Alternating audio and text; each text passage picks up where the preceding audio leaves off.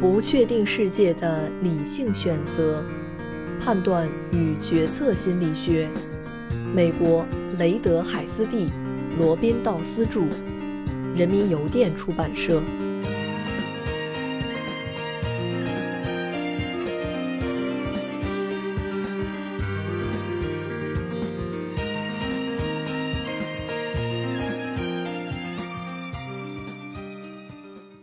第十一章第五节理论的适用条件。当然，由于某些原因，包括本书前面几章提到的决策与评价的非理性，人们并不总是按照 von Neumann 和 Morgenstern 的公理做出决策。Daniel Ellsberg 的评论更为经典。有些人宣称自己是期望效用理论的绝对拥护者，他们的行为更多依据理论要求，而非直觉。对于运用非充分推理的原则充满怀疑。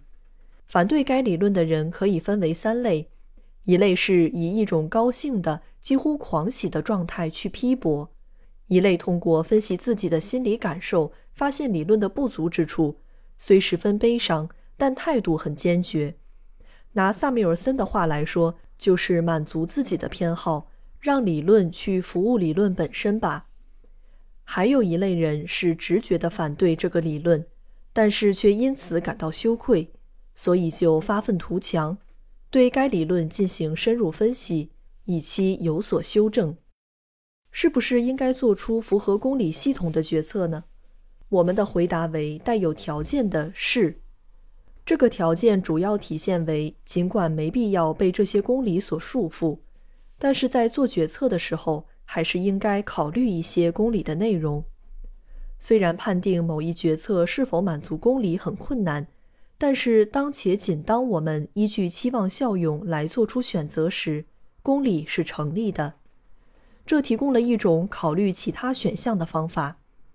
比如，一对夫妻子女绕膝，选择搭乘不同的飞机达到同一目的地，这说明他们认为两人同时遇难。要比一人遇难更为痛苦，这种痛苦程度的差异接近两倍的关系。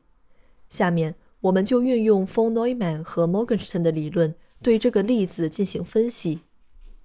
在这个例子中存在着三种不同的结果：两人都遇难，其中一人遇难，两人都未遇难。因为对选项效用的赋值是任意的，所以我们规定。两人同时遇难的效用值为负一，都未遇难的效用值为零。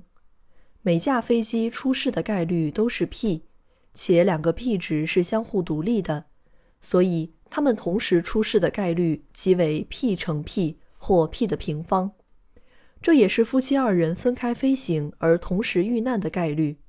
但是当他们乘坐同一架飞机，同时遇难的概率是 p。接下来，假设只有一个人遇难的效用值为 x，根据期望效用理论，则有如下算式：式子右半部分的第一项表示的是只有一个人遇难的概率乘以 x，x 指的是只有一架飞机遇难的效用值；第二项表示单独飞行时两人同时遇难的概率乘以负一，负一指的是该结果的效用值。对式子进行约分简化，可以得到 x 大于负二分之一。x 大于负二分之一说明只有一人遇难的效用值小于两人同时遇难的效用值的一半。我们建议应该提醒这对夫妻，他们其中一人遇难的效用值是否小于两人同时遇难的效用值的一半。在这一例子中，这可能不会改变他们的决定。事实上。上述考虑很可能会强化他们的决策。我们在这个例子中所做的，就是假设人们在特定框架下至少可以部分提高效用值。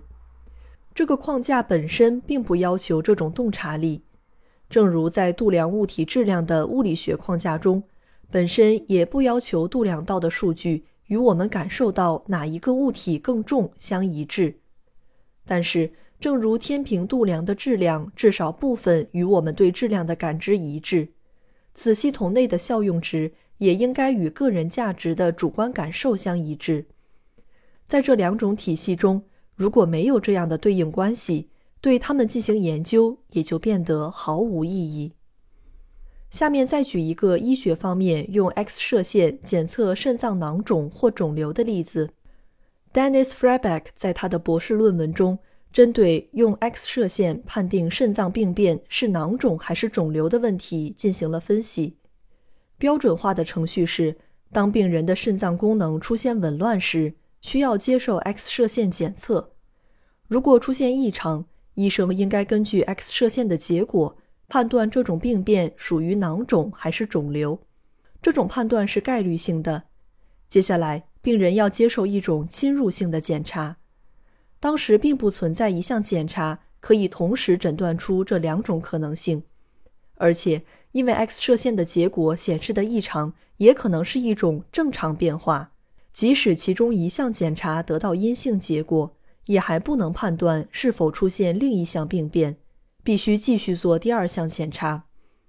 f r e b e c k 研究的主题就是如何安排这两种检查的顺序。这一顺序对于病人来说是十分重要的，因为两种检查的性质迥异。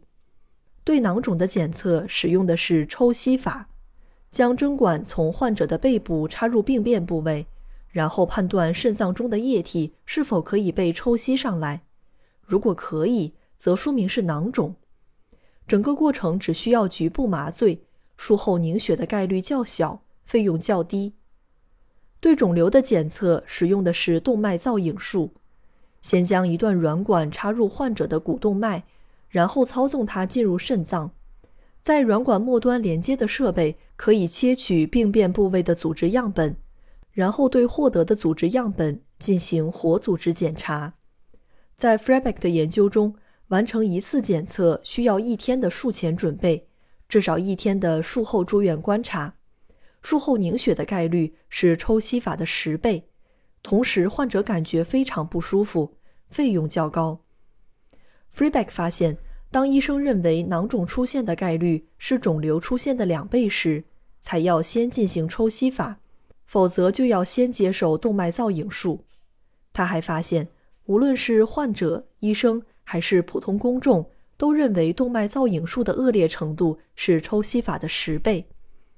接下来，Freebeck 以动脉造影术的副效用是抽吸法的十倍为假设前提，对这两种方法进行了期望效用的分析。为了便于分析，我们先假定病人的肾脏肯定发生了病变，是囊肿或肿瘤中的一种，然后设定两种病变的概率。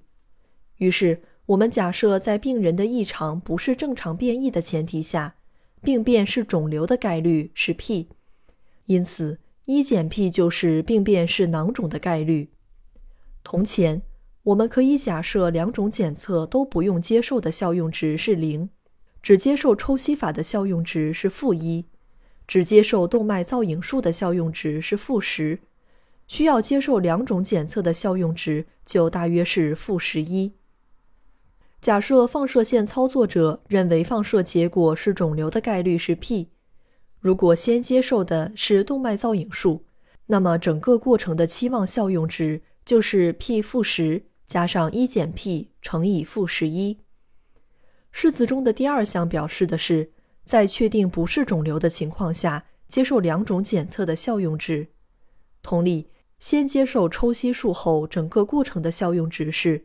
一减 p 乘负一加上 p 负十一，那么要使先接受动脉造影术的效用值大于先接受抽吸法的效用值，则可以算得 p 大于十一分之十。换言之，只有当病变时肿瘤的概率大于十一分之十，即肿瘤出现的概率是囊肿的十倍时，先接受动脉造影术才是最优的选择。回想一下。在 Freebeck 的研究中，被调查的对象认为动脉造影术带来的坏处至少是抽吸法的十倍。由此可见，十一分之十仅仅是个下限。但在实际情境中，当判断肿瘤出现的概率大于二分之一的时候，就会选择先进行动脉造影术。这个例子说明，被调查者的个人价值与 von Neumann-Morgenstern 理论系统中的效用值之间。至少是部分相符的。不过，人们可以对这些效用值进行评价。相信这一点看起来是相当合理的。实际上，当我们把这个结论告知医生时，他们就对检查程序做出了调整。有趣的是，把放射科医生对囊肿和肿瘤出现的概率判断与检查后实际发现的两种病变频率进行比较，会发现他们的判断非常准确。不过，可惜的是，这一判断却与实际的决策完全无关。因为如果根据期望效用分析，在大多数的情况下，他们应该先进行抽吸法，除非他们判断肿瘤出现的概率至少是囊肿的十倍，而这种情况是极少见的。应用性决策分析新领域主要根据 von Neumann 和 Morgenstern 提出的方法，帮助决策者优化决策。决策分析的前提是人们确实对自己的个人价值有一定的了解，但是在某些特殊的选择情境中，尤其是决策变得自动化或必须通过特定程序才能做出时，个体价值是无法体现的。无论假设情境还是真实决策，应用性决策分析师先诱导决策者对不同结果的价值和出现的概率进行详细分析。然后通过期望效用的分析，使决策者对不同的选项有总的看法，进而做出最终的选择。正如在医院里决定先接受哪种检测一样，这种做法意义深远。另外还有一个例子，讲的是某小镇上一个工厂主考虑引进自动化设备的故事。他的家族拥有这个工厂已有数年。工厂为小镇上的很多人提供了工作的机会。在听了引进自动化设备可以增加利润的一个报告后，他对这一措施感到不安，却不知道原因。然后他向一位应用性决策分析师咨询。分析师通过深入了解，得出结论说，他经营这家工厂的主要目的并不是赚钱，相反，他想给镇上的居民提供就业机会。以便为自己树立一定的威望。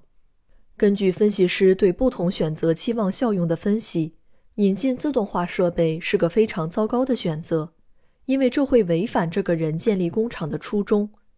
这个人听后恍然大悟，也终于明白自己不安的真正原因是什么。实际上，在引进自动化设备可以增收的确凿证据面前犹豫不决，恰是这方面的原因。分析师的分析可以使他向自己和其他不理解他这种行为的人做出合理解释，避免决策失误。这样的决策分析就像心理治疗，因为它帮助人们改变行为以符合自身的价值观。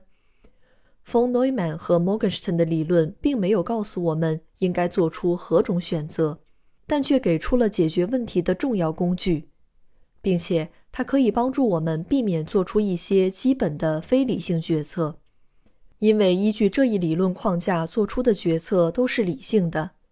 比如，个体不愿意放弃沉没成本，因为期望效用分析主要针对的是将来发生的事情，所以沉没成本不会进入分析过程。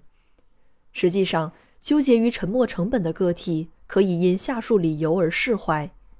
考虑到沉没成本会和其他经济理性行为的重要动机冲突，原先认为放弃沉没成本是浪费的动机就会消失。决策分析师最初假设客户在特定决策情境中的态度、选择倾向与一般情境是矛盾的。分析的目的是确认，甚至是量化这种矛盾，然后希望客户根据自己的基本目标来解决问题。